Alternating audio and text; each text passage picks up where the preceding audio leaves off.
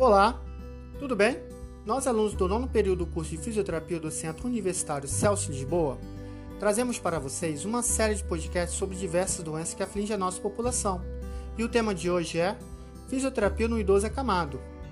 Com o envelhecimento, naturalmente o corpo humano pode ficar mais suscetível às limitações, tanto para atividades físicas quanto para as ações do dia a dia. O idoso acamado geralmente precisa de atenção em tempo integral, pois está mais vulnerável a certas complicações relacionadas à imobilidade, gerando outras complicações como a lesão por pressão, que é uma lesão de pele ou tecidos moles resultante da diminuição de oxigênio nos tecidos, que pode evoluir a necrose tecidual.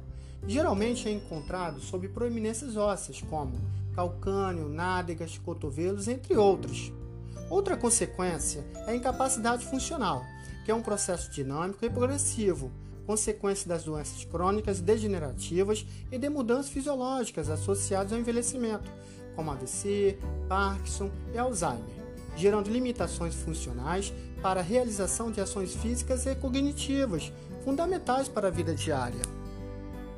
O atendimento fisioterapêutico domiciliar idoso acamado tem como objetivo de manter as funções de rolamento no leito, de sentar, de levantar, reeducar a marcha, a função respiratória, restaurar ou manter a força muscular e realizar trabalhos adaptativos na promoção da melhora do equilíbrio.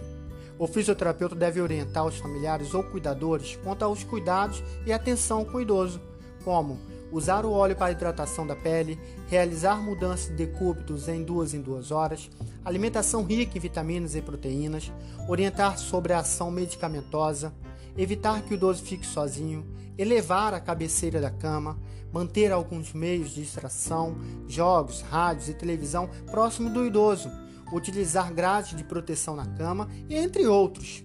E aí, gostou? Então fique atento aos novos podcasts. Obrigado e até logo!